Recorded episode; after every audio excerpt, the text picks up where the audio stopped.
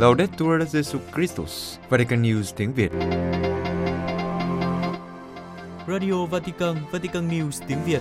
Chương trình phát thanh hàng ngày về các hoạt động của Đức Thánh Cha, tin tức của Tòa Thánh và Giáo hội Hoàn Vũ được phát 7 ngày trên tuần từ Vatican và Roma. Mời quý vị nghe chương trình phát thanh hôm nay, thứ tư ngày 24 tháng 5 gồm có Trước hết là bản tin, kế đến là sinh hoạt giáo hội. và cuối cùng là gương chứng nhân. Bây giờ kính mời quý vị cùng Phượng Hoàng và Vũ Tiên theo dõi tin tức.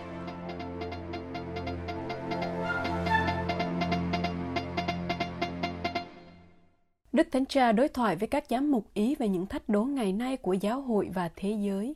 Vatican, chiều thứ hai ngày 22 tháng 5, trong cuộc gặp gỡ kéo dài 3 tiếng đồng hồ với hơn 200 giám mục Ý, nhân dịp khai mạc đại hội lần thứ 77 của Hội đồng Giám mục Ý, Đức Thanh Cha đã trả lời các câu hỏi của các giám mục, trong đó có các chủ đề về hòa bình, tài chính, môi trường, các ý thức hệ, thừa tác vụ của các giám mục và linh mục, giới trẻ và ơn gọi, lòng bác ái đối với người nghèo và người di dân. Cuộc gặp gỡ bắt đầu với giây phút cầu nguyện chung và lời Đức Thánh Cha chào thăm các giám mục của những khu vực bị ảnh hưởng bởi mưa lụt ở vùng Emilia Romagna. Cuộc gặp gỡ diễn ra trong bầu khí riêng tư giữa Đức Thánh Cha và các giám mục. Khoảng 15 câu hỏi được các giám mục nêu lên và Đức Thánh Cha đã đưa ra các câu trả lời. Trong số các chủ đề chính, theo tường thuật bên lề cuộc họp của một số giám mục, có sự suy giảm về ơn gọi, các chủng viện và khả năng sát nhập các chủng viện. Chủ đề cuối cùng này cũng đã được Đức Thánh Cha đề cập trong buổi tiếp kiến vào cuối tháng 3 vừa qua với các giám mục của Hội đồng Giám mục Calabria. Cuộc thảo luận cũng tập trung vào thừa tác vụ của các linh mục, những người, như thường lệ, được Đức Thánh Cha yêu cầu các giám mục thể hiện sự gần gũi. Cách chung, những câu hỏi được đặt ra liên quan đến các vấn đề văn hóa khác nhau và vấn đề tài chính, những vấn đề thường gây khó khăn cho giáo hội. Đức Thánh Cha cũng mời gọi các giám mục Ý quan tâm đến những vấn đề nghèo, cả cũ và mới, và đặc biệt đừng bao giờ thiếu bác ái. Về khía cạnh bác ái, Đức Thánh Cha bày tỏ sự quý trọng đối với Hội đồng Giám mục Ý, từ nhiều năm đã dấn thân trong việc chào đón người di cư và người tị nạn. Cuối buổi gặp gỡ, Đức Thánh Cha đã tặng cho mỗi giám mục Ý cuốn sách Người em trai, kể về cuộc đời của người di cư Ibrahima Bande do nhà thơ Ames Azalus Antia thuật lại. Đó là câu chuyện về một chàng trai trẻ đến từ Guinea, người đã rời bỏ quê hương để tìm kiếm người em trai đã lên đường đến châu Âu. Điểm đến không bao giờ đạt được. Tác giả thuật lại những bi kịch đã trực tiếp trải qua, băng qua sa mạc, buôn người, cầm tù, tra tấn, du hành trên biển, chết chóc. Đức cha Giuseppe Baturi, Tổng thư ký Hội đồng Giám mục Ý nói rằng, cuộc đối thoại của Đức Thánh Cha với các giám mục Ý là một cuộc gặp gỡ quan trọng vì nó liên quan đến các vấn đề của đất nước và của giáo hội. Ngài giải thích, Đức Thánh Cha nhấn mạnh tính cấp bách của một động lực mới cho việc loan báo tin mừng thông qua một chứng từ đáng tin cậy. Các giám mục được kêu gọi có lòng trắc ẩn đối với con người, chăm sóc họ, nhất là trong những hoàn cảnh khó khăn và thiếu thốn. Đó là một cuộc họp đã khuyến khích chúng tôi tiếp tục trên con đường tìm thấy trong tiến trình thượng hội đồng một kênh đặc quyền để thảo luận và làm việc. Đức Thanh Cha sẽ đến Lisbon và Fatima nhân dịp Đại hội Giới Trẻ Thế Giới vào tháng 8. Vatican, ngày 22 tháng 5, Phòng báo chí Tòa Thánh đã chính thức thông báo rằng Đức Thánh Cha sẽ đến Lisbon và Fatima để tham dự Đại hội Giới Trẻ Thế Giới vào tháng 8 tới đây. Ông Matteo Bruni, Giám đốc Phòng báo chí Tòa Thánh đã đưa ra thông báo chính thức. Nhân dịp Đại hội Giới Trẻ Thế Giới sắp tới và nhận lời mời của chính quyền dân sự và giáo hội Bồ Đào Nha, Đức Thánh Cha Francisco sẽ đến Lisbon từ ngày mùng 2 đến ngày mùng 6 tháng 8 năm nay, thực hiện chuyến viếng thăm đền thánh Fatima vào ngày mùng 5 tháng 8. Đây sẽ là lần thứ hai Đức Thánh Cha viếng thăm địa điểm hành hương Đức Mẹ, điểm đến của hàng triệu khách hành hương mỗi năm. Đức Thanh Cha đã đến viếng thăm đền thánh vào ngày 12 đến ngày 13 tháng 5 năm 2017, nhân dịp kỷ niệm 100 năm Đức Trinh Nữ Maria hiện ra tại Cova da Iria. Nhân dịp đó, Đức Thanh Cha đã cầu nguyện cho việc chấm dứt các cuộc chiến đang xé nát thế giới. Tại Fatima, cách đây hơn 100 năm, mẹ Maria đã hiện ra với ba trẻ người Bồ Đào Nha tại một làng nghèo sống về nông nghiệp. Đại hội Giới Trẻ Thế Giới tại Lisbon sẽ là đại hội lần thứ tư do Đức Thánh Cha Francisco chủ sự. Trước đó, Ngài đã chủ sự các đại hội Giới Trẻ Thế Giới tại Rio de Janeiro, Brazil vào năm 2013, tại Cracovia, Ba Lan vào năm 2016 và tại Panama City, Panama vào năm 2019. Ngày Giới Trẻ Thế Giới lần thứ 38 ban đầu dự kiến diễn ra tại thủ đô Bồ Đào Nha vào năm 2022, nhưng đã bị hoãn lại do tình trạng khẩn cấp về sức khỏe của đại dịch COVID-19. Đức Thanh Tra đã chọn khẩu hiệu cho Đại hội Giới Trẻ Thế Giới năm nay là Mẹ Maria trỗi dậy và vội vã lên đường. Trích trong trình thuật Đức Mẹ thăm viếng người chị họ Elizabeth sau khi thiên thần báo tin cho Đức Mẹ rằng mẹ sẽ là mẹ của con Thiên Chúa. Đức Hồng Y Parolin đề cao vai trò thúc đẩy hòa bình của Đức Giáo hoàng Gioan Phaolô I. Roma tham dự hội nghị được tổ chức tại Venezia ngày 23 tháng 5 về đề tài Huấn quyền của Đức Giáo hoàng Gioan Phaolô I, một nghiên cứu lịch sử và thần học qua văn khố. Đức Hồng Y Pietro Parolin, quốc vụ khanh tòa thánh, nhấn mạnh vai trò thúc đẩy hòa bình trong triều đại giáo hoàng chỉ 34 ngày của chân phước Gioan Phaolô I. Trong bài tham luận, Đức Hồng Y Parolin nhắc đến việc Đức Thánh Cha Francisco lập quỹ Gioan Phaolô I vào ngày 17 tháng 2 năm 2020 để đào sâu con người, tư tưởng và giáo huấn của chân phước giáo hoàng, được thực hiện qua các sáng kiến như tổ chức các hội nghị, hội thảo và học hỏi. Và trong hơn 3 năm qua, Chủ tịch và các thành viên của quỹ đã tiến hành đúng theo ý muốn của Đức Thánh Cha. Tiếp theo, Quốc vụ Khanh Tòa Thánh tập trung vào huấn quyền của Đức Giáo hoàng Gioan Phaolô I về hòa bình. Theo đó, mẫu gương Chúa Kitô, Hoàng tử Hòa bình là điểm quy chiếu được vị chân vước theo sát trong triều giáo hoàng 34 ngày của Ngài. Theo Đức Hồng Y, thực tế, nhiệm vụ thúc đẩy hòa giải và tình huynh đệ giữa các dân tộc, mời gọi sự cộng tác để bảo vệ và gia tăng hòa bình trong thế giới hỗn loạn này, để ngăn chặn bạo lực mù quáng, chỉ phá hủy và gieo rắc tăng thương, cùng với dấn thân đại kết và liên tôn, là những vấn đề được đặt ưu tiên trong diễn văn chương trình của Đức Doan Phaolô I. Đức Hồng Y chỉ ra một số dịp trong đó Đức Giáo Hoàng đã đề cập đến hòa bình. Trước hết, tại buổi đọc kinh truyền tin ngày 10 tháng 9 năm 1978, Đức Doan Phaolô I đã kêu gọi các lãnh đạo các tôn giáo cầu nguyện cho hòa bình. Ngài trích dẫn không chỉ kinh thánh mà cả kinh Koran nói về hòa bình. Tiếp đến, trong buổi tiếp kiến chung ngày 20 tháng 9 năm 1978, Trần Phước Doan Phaolô I đã nói: Trong những giây phút này, một mẫu gương đến với chúng ta từ trại David – Hôm qua, Quốc hội Hoa Kỳ đã vỡ tung do tiếng vỗ tay về điều mà chúng ta cũng đã nghe khi Tổng thống Jimmy Carter đã trích dẫn lời Chúa Giêsu, phúc cho ai xây dựng hòa bình. Tôi ước mong những tràng pháo tay và những lời này sẽ đi vào tâm hồn của tất cả các Kitô hữu, đặc biệt chúng ta, những người công giáo, và thực sự làm cho chúng ta trở thành những người kiến tạo hòa bình. Theo Đức Hồng Y, đây cũng là những điểm được Đức Doan Phaolô một cân nhắc khi viết thư trực tiếp cho Tổng thống Hoa Kỳ sau đó và trong diễn văn trước ngoại giao đoàn vào ngày 31 tháng 8 năm 1978. Quốc vụ Khanh Tòa Thánh cho biết về hoạt động thúc đẩy hòa bình của vị chân phước được thể hiện qua một số dịp. Đầu tiên, vào ngày 20 tháng 9, với lá thư gửi đến các giám mục của Argentina và Chile khi cuộc tranh chấp biên giới sắp nổ ra. Nhờ trung gian của Tòa Thánh, cuộc đụng độ đã được ngăn lại. Tiếp theo, Đức Giáo Hoàng đã bày tỏ ủng hộ các cuộc đàm phán hòa bình từ ngày 5 đến ngày 17 tháng 9 tại trại David, với sự hiện diện của Tổng thống Mỹ Jimmy Carter, Tổng thống Ai Cập Anwar el-Sadat và Thủ tướng Israel Menachem Begin. Đức Hồng Y nhận xét rằng không chỉ thúc đẩy hòa bình khi đã trở thành giáo hoàng, nhưng Ngài đã dấn thân cho hòa bình từ trước. Thực tế, vào ngày 23 tháng 5 năm 1973, tại Venezia, khi cử hành 10 năm thông điệp Pace Interis, hòa bình dưới thế của Thánh Gioan 23, khi đó còn là thượng phụ Venezia, Đức Giáo Hoàng nói, đừng cho rằng hy vọng của chúng ta là không tưởng hay không hợp thời. Người có đầu óc thực tế không phải là người tin rằng chúng ta có thể tiếp tục như trước đây, nhưng là người nhận thức được tính năng động của một thế giới muốn sống tình huynh đệ hơn. Đó là những người nhận ra rằng cuộc sống của các dân tộc nghèo hòa bình dân sự ở các nước đang phát triển và hòa bình trên thế giới đang bị đe dọa. Luôn có những xung đột lợi ích giữa các nhà nước, nhưng chiến tranh sẽ không bao giờ có khả năng giải quyết những xung đột này. Cần phải giải thoát mình ra khỏi những quan niệm cũ cho rằng chiến tranh như một phương tiện để giải quyết những bất đồng. Cần phải làm cho lịch sử thay đổi và chuẩn bị cho một thời đại, trong đó chiến tranh bị loại bỏ. Tòa Thánh đề cao vai trò của phụ nữ trong việc giảm đói nghèo.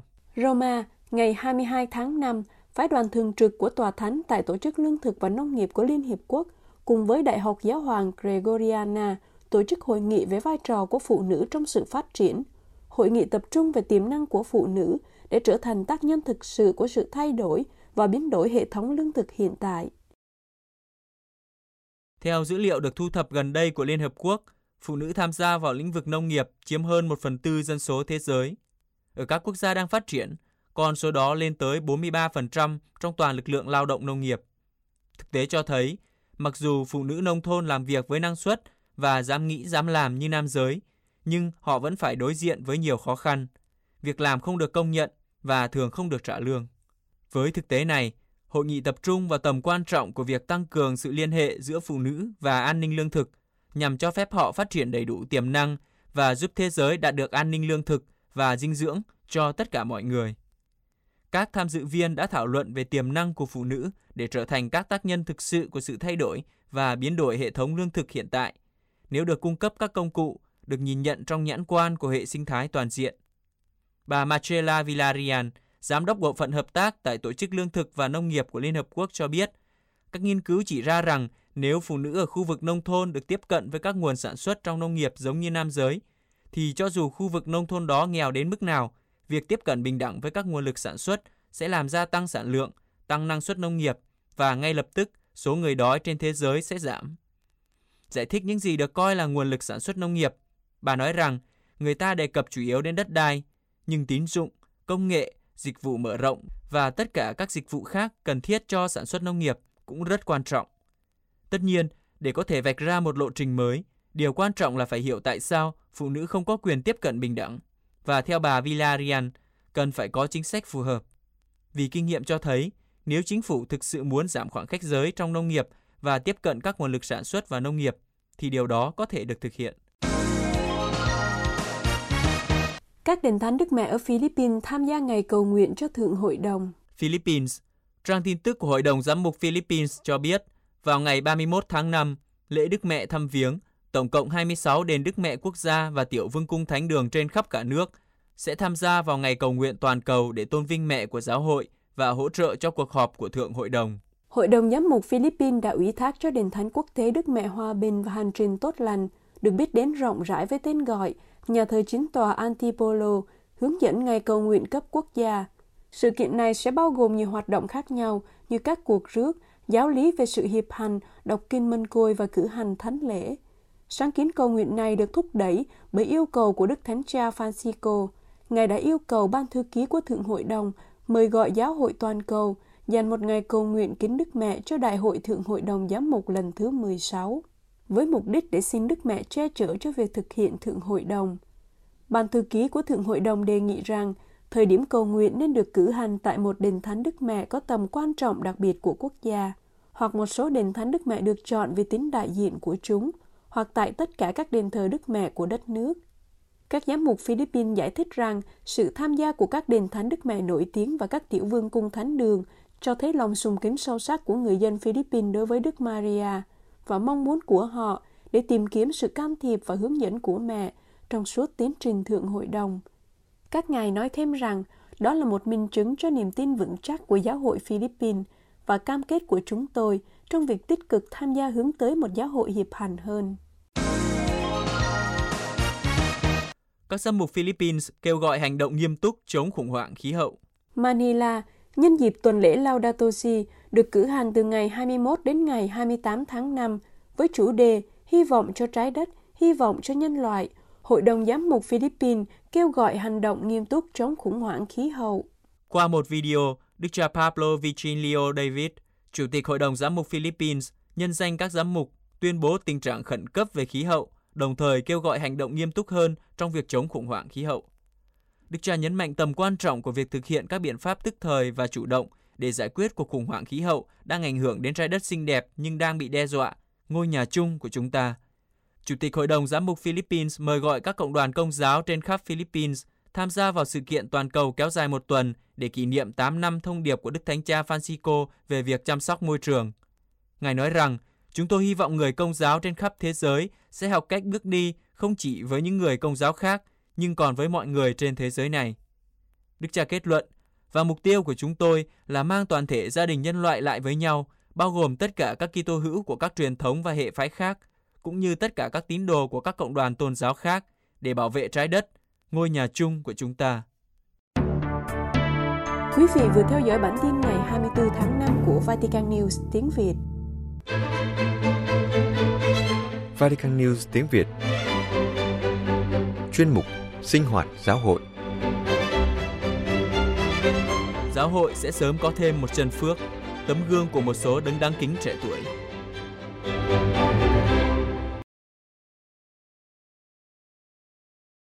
Kính thưa quý thính giả, giáo hội sẽ sớm có thêm một vị chân phước, đó là cha Giuseppe Peotti, người Ý, đã bị Đức Quốc xã sát hại vào ngày 20 tháng 7 năm 1944. Trong cuộc tiếp kiến dành cho Đức Hồng Y Marcello Semeraro, Tổng trưởng Bộ Phong Thánh, vào ngày 20 tháng 5, Đức Thánh Cha đã cho phép ban hành sắc lệnh nhìn nhận sự tử đạo của cha Peotti. Cũng trong cuộc gặp gỡ này, Đức Thánh Cha đã ban các sắc lệnh nhìn nhận các nhân đức anh hùng của tám vị tôi tớ Chúa. Đó là hai linh mục Simon Mbeke, người Cameroon, và Pedro de la Virgen del Carmen, người Tây Ban Nha. Hai nữ tu, Teresa Margarida, người Brazil, và Edda Roda, người Ý và bốn giáo dân, chúng sinh trẻ người Brazil Guido Vidal Franca Sefe, giáo lý viên người Ý Arnaldo Canepa và hai thiếu nữ người Ý Maria Cristina Ogier và Loreno d'Alessandro qua đời khi còn trẻ vì bệnh ung thư. Với sắc lệnh nhìn nhận các nhân đức anh hùng này, các ngài sẽ trở thành các đấng đáng kính trong giáo hội. Và khi có một phép lạ nhờ lời chuyển cầu của các ngài, các ngài sẽ được tuyên phong lên hàng chân phước. Sau đây, chúng tôi xin giới thiệu tiểu sử vắn tắt của cha Giuseppe Beotti và một số đấng đáng kính. Cha Giuseppe Beotti, người giúp đỡ các nạn nhân chạy trốn Đức Quốc xã. Cha Giuseppe Beotti sinh ra trong một gia đình nông dân ở một thị trấn nhỏ phía nam Napoli vào năm 1912. Ba năm sau, cha của ngài, một nông dân, buộc phải rời xa vợ và năm đứa con để tham gia Thế chiến thứ nhất. Khi còn trẻ, cha Beotti cảm thấy được kêu gọi làm linh mục và mặc dù gia đình thiếu thốn về tài chính, cha vẫn cố gắng theo học ở chủng viện ở miền Bắc nước Ý. Cha được thụ phong linh mục giáo phận vào ngày 2 tháng 4 năm 1938 ở tuổi 25 và hai năm sau, cha trở thành cha sở của một giáo sứ ở Sidolo, một thị trấn nhỏ ở vùng núi phía tây bắc nước Ý. Ngay lập tức, cha đã nổi bật vì công việc bác ái chuyên cần giúp đỡ người nghèo và vì sự dấn thân đào tạo giới trẻ. Cha luôn cho người nghèo bất kỳ khoản tiền hoặc quần áo nào mà cha có. Trong thời kỳ Đức chiếm đóng, Ngài đã bảo vệ quyền lợi của giáo dân của mình và sau đó bị đưa ra xét xử hình sự. Cha Beotti đã tiếp đón và giải cứu những người lính chạy trốn, những tù nhân trốn thoát khỏi chiến tranh, những người bị đàn áp, trong đó có hàng trăm người Do Thái đang ẩn náu trong các trang trại nhờ sự giúp đỡ của giáo dân. Trước nguy cơ bị Đức Quốc xã vây bắt và trả thù, cha đã không chạy trốn, nhưng vẫn là điểm tựa trong giáo xứ của Ngài, chuyên cần cầu nguyện. Cha bị bắt và bị xử bắn vào ngày 20 tháng 7 năm 1944 tại Sidolo cùng với một linh mục và một chủng sinh đã cùng cha trú ẩn trong nhà thờ. Cha qua đời khi tay đang cầm sách nguyện và làm dấu thánh giá. Cha bị sát hại bởi sự căm ghét của Đức Quốc xã đối với những người vi phạm luật hình sự bài Do Thái của họ. Cha Simon Mpeke, người rao giảng tin mừng giữa miền rừng núi Cameroon. Tôi tới Chúa Simon Epeke là một trong số những người sáng lập Hiệp hội Linh mục Jesu Caritas của Thánh Jacques de Foucault ở Cameroon. Ngài sinh vào đầu thế kỷ 20 trong một gia đình nông dân ngoại giáo thuộc sắc tộc Bakoko. Được thu hút bởi Kitô giáo, Ngài đã theo công giáo, từ bỏ người vợ chưa cưới và gia nhập chủng viện để trở thành linh mục vào năm 1935. Cha nổi bật về đời sống thiêng liêng sâu sắc và sự cống hiến mục vụ. Biết nhiều ngôn ngữ, cha là nhà truyền giáo theo diện Hồng Ân Đức Tin, người Cameroon đầu tiên ở phía bắc của đất nước, nơi sinh sống của những người gốc Sudan, vốn chịu ảnh hưởng của người Hồi giáo và những người dân miền núi có liên hệ với các tôn giáo truyền thống. Cha được người dân địa phương gọi là Papa Simon. Đi qua những ngọn núi, cha rao giảng tin mừng cho người kiết đi bản địa. Được thu hút bởi tấm gương của cha, nhờ cha mà một cộng đoàn ký tơ hữu nhiệt thành đã ra đời. Gần gũi với những người nghèo khổ và bệnh tật, cha rao giảng tin mừng qua các hoạt động như rao giảng và xây dựng trường học. nơi Đức Kitô, cha Simon Empeke đã nhìn thấy sự viên mãn của những niềm hy vọng cũng có trong các niềm tin tôn giáo khác. Với xác tín này, cha đã ủng hộ việc những người ngoại đạo dần dần nhận biết Chúa Giêsu. Cha cũng dấn thân thăng tiến con người bằng cách vượt qua những định kiến, ví dụ như những ý nghĩ cho rằng bệnh tật là sự trừng phạt của thần thánh. Phục vụ các thiếu niên vùng ngoại ô hàng ngày trong các trung tâm sinh hoạt giới trẻ, Tôi tới Chúa Arnaldo Canepa, một giáo lý viên giáo dân sống ở thủ đô Roma của Ý từ năm 1882 đến năm 1966. Một cô cha khi mới 14 tuổi, ông đã xa rời đời sống Kitô giáo và bắt đầu tìm kiếm thành công trong kinh doanh. Năm 1921, sau khi xưng tội tại nhà thờ Đức Maria đấng dẫn đường, ông bắt đầu một đời sống Kitô hữu nhiệt thành. Ông đã trở thành một thành viên dòng ba của dòng Francisco và là giáo lý viên tại giáo xứ Đức Mẹ Các Thiên Thần, nơi ông tham gia huynh đoàn Thánh Vinh Sơn Phaolô và huynh đoàn Đức Mẹ. Ở khu vực Quadratro, một khu phố nghèo ở ngoại vi của Roma, ông đã sắp xếp một nhà kho để dạy giáo lý cho trẻ em trong khu vực. Hàng ngày ông hết mình dấn thân giúp đỡ những người rốt cùng này bằng cách thành lập một nhà sinh hoạt để giúp các thế hệ trẻ phát triển về mặt tinh thần và hỗ trợ vật chất cho những người khó khăn nhất. Hoạt động này bị đóng cửa do áp lực của chế độ phát xít, nhưng các sáng kiến mục vụ do vị tôi tới Chúa gợi hứng đã lan rộng ra các vùng ngoại ô của toàn thành Roma. Cũng theo gương của Thánh Francisco, Thánh Philip Neri và Thánh Gioan Bosco, vào năm 1943, ông Arnaldo đã thành lập Liên đoàn các nhà sinh hoạt giới trẻ ở Roma, sau này được gọi là Trung tâm các nhà sinh hoạt giới trẻ Roma, dựa trên bốn điều căn bản, thánh lễ và giáo lý, cầu nguyện hàng ngày, những hoạt động đặc biệt hàng tháng và hoạt động tông đồ truyền giáo và lòng sùng kính Đức Mẹ. Nhờ gương sáng của ông, đầu thập niên 1950, hơn một nửa số giáo sứ trong giáo phận đã có các nhà sinh hoạt giới trẻ. Ông đã quyết định sống những năm cuối đời trong tinh thần khó nghèo và phục vụ, được củng cố bằng việc thường xuyên chầu thánh thể và lần chuỗi mân côi trong một căn phòng nhỏ đơn sơ tại Bệnh viện Đức Maria Tín Thác. Chứng tá của Chúa Giêsu giữa các bệnh nhân, giới trẻ và trong thể thao việc chăm sóc bệnh nhân S, sự giúp đỡ, dịch vụ y tế và công việc loan báo tin mừng cho người nghèo và người bị gạt ra ngoài lề xã hội ở các khu vực ổ chuột của Rio de Janeiro là những nét đặc trưng trong những năm tháng tuổi trẻ của Guido Vidal Franca Sefe, một bác sĩ trẻ sinh năm 1974.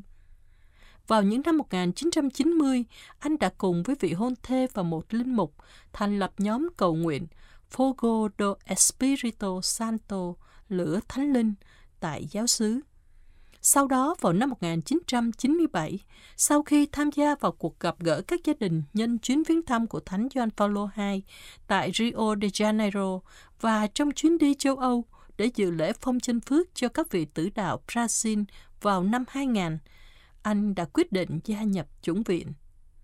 Đồng thời với việc học, Guido đã nhiệt tình cống hiến hết mình cho việc truyền giáo và thực hành nghề y của mình. Những người biết đến anh đều nhớ đến tình bạn sâu sắc của anh với Chúa Giêsu, việc hiểu biết kinh thánh và sự nhiệt tình mà anh nói về Chúa. Vì lòng yêu mến Thiên Chúa, anh đã thực hành ăn chay và đền tội một cách đơn sơ và khôn ngoan. Ngay cả khi đang dạy lướt sóng, môn thể thao yêu thích của mình, anh vẫn bắt đầu việc tập luyện bằng lời cầu nguyện. Vào năm 2009, khi đang ở trên bãi biển Recreo dos Bandeirantes ở Rio de Janeiro, anh đã bị ván lướt sóng đập vào đầu và chết đuối. Niềm vui của đức tin trong bệnh tật Tôi tới chú người Ý Maria Cristia Ogier sinh tại Firenze vào năm 1955 và qua đời năm 1974 khi mới 19 tuổi. Khi mới 4 tuổi, Maria Cristina được chẩn đoán có khối u ở đáy não. Được phẫu thuật ở Thụy Điển, cô đã được cứu sống nhưng được chẩn đoán là sẽ không sống lâu. Cô tỏ ra rất tin tưởng khi chấp nhận căn bệnh khiến cô gặp khó khăn đáng kể về vận động. Cô đã dâng những đau khổ của mình cho Thiên Chúa để đền tội lỗi của mình. Tại Lộ Đức, cô đã dâng mình cho mẹ Maria. Được tràn đầy niềm vui bắt nguồn từ tình bạn với Chúa, cô đã tận tụy gây quỹ cho những công việc bác ái tưởng chừng khó thực hiện. Khi được rước lễ lần đầu và lãnh nhận bí tích thêm sức, cô không muốn bất kỳ món quà nào, nhưng yêu cầu quyên góp phần quà cho những người khốn khó nhất. Maria Cristina thích sống thầm lặng, nhưng chứng tá và việc làm của cô trong việc giúp đỡ những người già neo đơn và thiếu thốn đã gây được tiếng vang lớn. Cô cũng quan tâm đến các vấn đề xã hội và chính trị, kết quả của hệ tư tưởng phát triển trong những năm đó, bằng cách làm hết sức mình để ủng hộ sự sống trong bối cảnh cuộc tranh luận liên quan đến những nỗ lực ban đầu hợp pháp hóa phá thai. Một năm trước khi qua đời, cô đã đăng ký học y khoa và gia nhập dòng ba Francisco. Cô đã lập một bệnh xá nhỏ trên một chiếc thuyền đi dọc sông Amazon và mang tên của cô. Tham dự vào thập giá của Chúa Kitô một vị tôi tới trước khác sẽ được nâng lên hàng các đấng đáng kính, cũng là người Ý. Đó là cô Lorena d'Alessandro, sống ở Roma từ năm 1964 đến 1981. Năm 10 tuổi, Lorena được chẩn đoán có một khối u ở xương chày trái.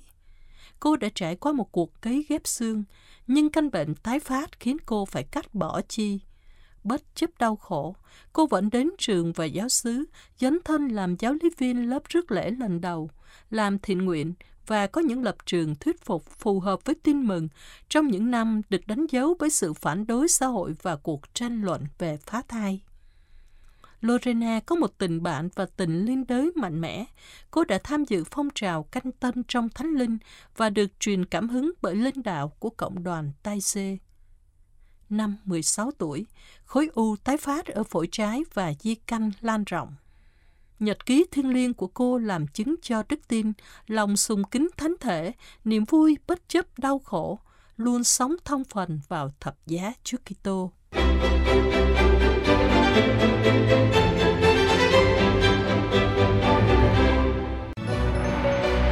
Vatican News tiếng Việt Chuyên mục Gương chứng nhân Bethlehem làm chứng con đường đau khổ đến với Chúa. Anne Claire đã kết hôn và là mẹ của năm người con. Trong lần mang thai thứ tư, dù phát hiện mắc bệnh teo cơ, nhưng cô đã vượt qua từng ngày với lòng can đảm và làm chứng rằng chính trong đau khổ giúp cô đến với Chúa. Bị bệnh không phải là thử thách đầu tiên mà Anne Claire phải chịu đựng. Khi lên 18 tuổi, mẹ của cô đã qua đời. Và sau đó vài năm, người cha cũng ra đi. Khi được hỏi về những thử thách, cô Anne Claire nói Tôi phát hiện ra căn bệnh trong lần mang thai thứ tư. Tôi tin Chúa vẫn luôn giữ gìn tôi. Người đã chuẩn bị cho tôi đón nhận căn bệnh này. Tôi biết sẽ có những thử thách khác đến với tôi, nhưng Chúa luôn ở bên tôi. Tôi được chuẩn bị để bước đi trên con đường Ngài đã dành cho tôi. Đọc lại lịch sử cuộc đời, Anne Claire nhận thấy những điều kỳ diệu Chúa đã làm cho mình. Cô kể, Khi mẹ tôi qua đời, tôi không thể chấp nhận được điều này. Tôi trở nên cứng lòng, gạt Chúa sang một bên – chính người bạn đời đã đưa tôi trở lại với Chúa. Anh đưa tôi đến một nhà thờ và ngày hôm đó tôi đã trải qua một cuộc gặp gỡ cá nhân với Chúa. Tôi cảm thấy những lời tôi nghe được trong cử hành phụng vụ là những lời Chúa đã dành cho tôi. Những lời này một lần nữa đã mở rộng tâm hồn tôi. Thiên Chúa, Đấng mà tôi đã đổ lỗi cho mọi khó khăn và đau khổ mà tôi phải chịu đựng, nói với tôi rằng Người yêu thương tôi và mời gọi tôi đón nhận sự nâng đỡ của người. Anne Clare từng là một người năng động, sống tự lập, không muốn lệ thuộc vào ai. Điều này càng được khẳng định hơn từ ngày người mẹ qua đời. Nhưng từ khi bị bệnh, cô buộc phải dừng lại không còn tự sức mình làm mọi chuyện chấp nhận giới hạn và lệ thuộc vào sự giúp đỡ của người khác và chính điều này giúp Anne Clare ý thức hơn mình cần sức mạnh nơi Chúa, trông cậy nơi người. Cô nói, tôi thường xuyên phải chịu đựng những cơn đau nhất. Tôi bắt đầu ngày mới bằng cách chuẩn bị những gì tôi sẽ trải qua trong một ngày. Thời gian nghỉ ngơi thật đặc biệt đối với tôi, vì tôi có cơ hội cầu nguyện, suy nghĩ nhiều hơn về cuộc sống. Đối với tôi, cầu nguyện thực sự là một món quà. Anne Clare tiếp tục chia sẻ về việc đón nhận sự trợ giúp của người khác. Xã hội ngày càng đề cao hạnh phúc cá nhân. Điều này tốt khi chúng ta đừng nhốt mình trong những vết thương, tự đề cao chính mình. Chúng ta không được dừng lại ở hạnh phúc chỉ cho chính mình. Phải ra đi, trao ban niềm vui, hạnh phúc đã cảm nghiệm cho người khác. Căn bệnh buộc tôi phải cần nhờ đến sự giúp đỡ của người khác. Điều này giúp tôi khám phá ra rằng điều này rất tốt. Bởi vì khi tôi từ chối sự giúp đỡ của người khác, tôi đã đánh mất cơ hội nên thánh của họ. Khi yêu cầu sự trợ giúp, tôi kêu gọi lòng tốt của mọi người. Đó là sự hiện diện của Chúa trong họ được bày tỏ. Với những gì đã trải nghiệm, Anne Claire ước mong có nhiều người đi tìm sự hiện diện của Chúa bên trong tâm hồn. Để cảm nhận được điều này, theo cô, chúng ta phải biết dừng lại, phải dám uống lời Chúa để người hành động nơi chúng ta. Cô giải thích. Tôi ngạc nhiên về mọi ánh sáng bé nhỏ của Chúa trong cuộc sống hàng ngày. Chúng ta cần dành thời gian để đập lại cuộc sống để nhận ra những kho báu được chứa đựng trong đó. Chúng ta không nên bỏ qua thời gian quý báu này, vì thời giờ dành cho việc đọc lại những gì đã xảy đến trong cuộc sống rất quý báu. Đây là nguồn an ủi khi đau khổ đến. Những giây phút trải qua trong ngày tạo nên niềm hy vọng cho tôi. Nước trời hiện diện trong những khoảnh khắc này. Đó là những giây phút cảm nhận được sự an ủi nhờ sống từng giây phút cảm nghiệm sự an ủi của Chúa. Nên khi bệnh trở nặng, cô càng nhận được sự bình an và niềm vui sâu thẳm. Từ một người nổi giận với Chúa, thu mình lại, tập trung vào những gì mình đã mất. Giờ đây, Anne Claire trở thành một người sống với niềm vui tràn đầy hy vọng. Hướng đến các bà mẹ, Anne Claire chia sẻ rằng căn bệnh không cho phép cô làm việc đem lại thu nhập cho gia đình, cũng không thể làm gì để được công nhận. Tuy nhiên, cô biết gieo, biết chia sẻ ánh sáng của Chúa cho những người sống xung quanh, bắt đầu từ gia đình. Cô khẳng định, tôi chẳng còn gì. Thành công của tôi không nằm ở tiền bạc, tài sản hay danh vọng. Điều tôi để lại cho con của tôi đó là mẫu gương về ý chí tiến lên, không bị thử thách khuất phục. Tôi muốn chứng minh cho mọi người biết rằng chúng ta có thể tươi cười, cống hiến hết mình ngay cả khi chúng ta mất quá nhiều.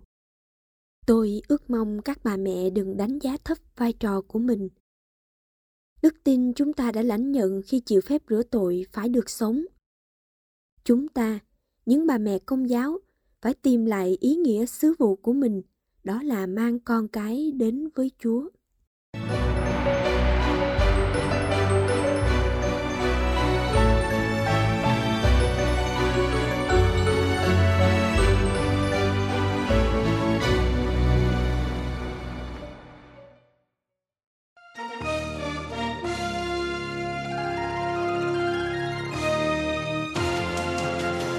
Cảm ơn quý vị đã chú ý lắng nghe chương trình Radio Vatican của Vatican News tiếng Việt.